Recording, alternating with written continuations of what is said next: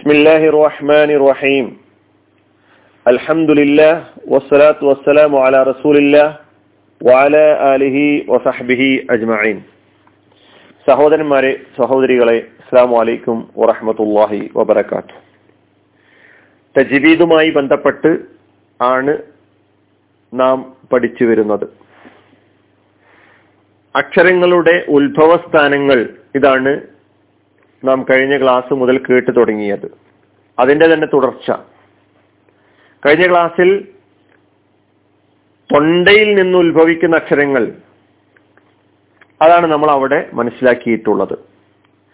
ഇന്ന് നമുക്ക് നാവ് ഉപയോഗപ്പെടുത്തിക്കൊണ്ട് നാവും അനുബന്ധ ഭാഗങ്ങളും ഉപയോഗപ്പെടുത്തിക്കൊണ്ട് ഉച്ചരിക്കേണ്ട അല്ലെങ്കിൽ അവിടെ നിന്ന് ഉത്ഭവിക്കുന്ന അക്ഷരങ്ങളെ കുറിച്ചാണ് നമുക്കിന്ന് മനസ്സിലാക്കാനുള്ളത്.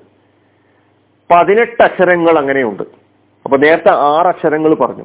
ഈ പതിനെട്ട് അക്ഷരങ്ങൾ വളരെ പെട്ടെന്ന് തന്നെ പറഞ്ഞു പോവുക മാത്രമാണ് ഞാൻ ചെയ്യുന്നത്. പതിനെട്ട് അക്ഷരങ്ങൾ.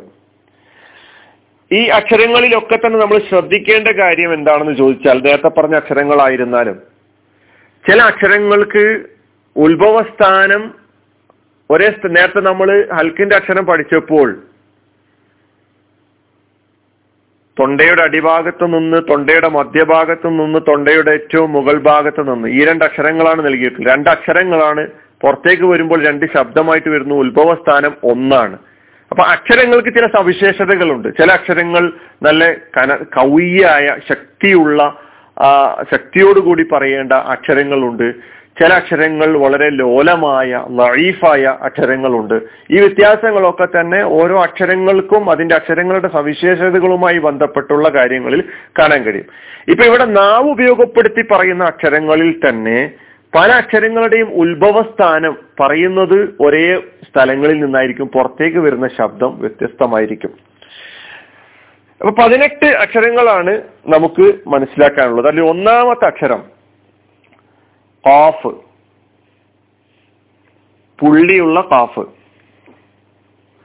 നമ്മൾ അൽക്കാരി അതുപോലെ തന്നെ സൂറത്തുൽ ഫലത്തിൽ കുൽ കുൽ കുൽ എന്ന് പറയുന്നുണ്ടല്ലോ. ബിറബ്ബിൽ ഫലഖ്. ഈ കാഫിന്റെ ഈ പുള്ളിയുള്ള കാഫിന്റെ ഉത്ഭവസ്ഥാനം എവിടെയാണ്? മഹ്റജ് എവിടെയാണ്? നാവിന്റെ അങ്ങേയറ്റം. നാവിന്റെ അങ്ങേയറ്റം അതായത് തൊണ്ടയോടടുത്ത ഭാഗം. എന്നിട്ട് അതിന്റെ മുകളിൽ നേരെ അതിന്റെ നേരെയുള്ള മേലെണ്ണാക്ക്. ആ ഒന്ന് പറഞ്ഞു നോക്കുക. നാവിന്റെ അങ്ങേയറ്റം തൊണ്ടയോടടുത്ത് കിടക്കുന്ന ഭാഗം. എന്നിട്ട് അതിന്റെ നേരെ മുകളിലുള്ള മേലെണ്ണാക്ക്. ഇതാണ് കാഫ് ഉച്ചരിക്കാൻ വേണ്ടി ഉപയോഗിക്കേണ്ടത്. ആ അങ്ങനെ ഒന്ന് പറഞ്ഞു നോക്കുക.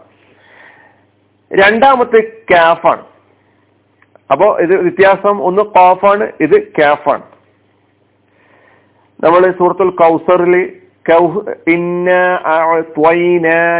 അവിടെ കാണ്ട്. അൽ കൗസർ. ഈ ക്യാ ഉച്ചരിക്കേണ്ടത് എങ്ങനെയാണ്? ക്യാഫ്. നാവിന്റെ മേലറ്റം. തൊട്ടു മുകളിലുള്ള അണ്ണാക്ക്. നാവിന്റെ മേലറ്റവും തൊട്ടു മുകളിലുള്ള അണ്ണാക്കും. ഒന്ന് പറഞ്ഞു നോക്കുക. ക. നാവിന്റെ മേൽപ മേലെയുള്ള അറ്റമാണ് അതുപോലെ തന്നെ അതിന്റെ മേലെ മുകളിൽ തൊട്ട് മുകളിലുള്ള അണ്ണാക്കുമാണ് ഉപയോഗിക്കേണ്ടത്. ക. ഒന്ന് ക ഇത് ക. മൂന്നാമത്തെ അക്ഷരം ജീമാണ്. ജീമിന്റെയും ഷീനിന്റെയും യാഇന്റെയും ഉത്ഭവസ്ഥാനം പറയുമ്പോൾ ഒന്ന് ജീമ് ഷീന് യാ.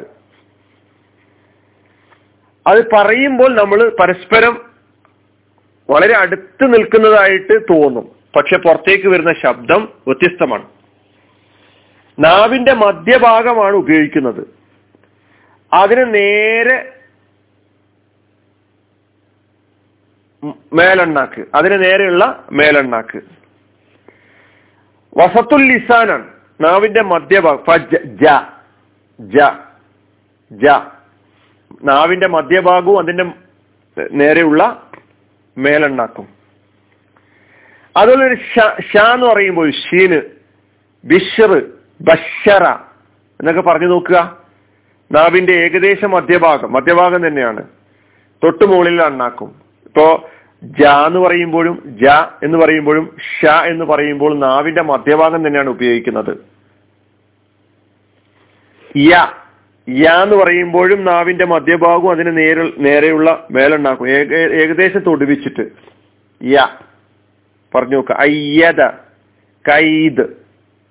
അയ്യത യഹ്ലുദൂന യഹ്ലുദൂന.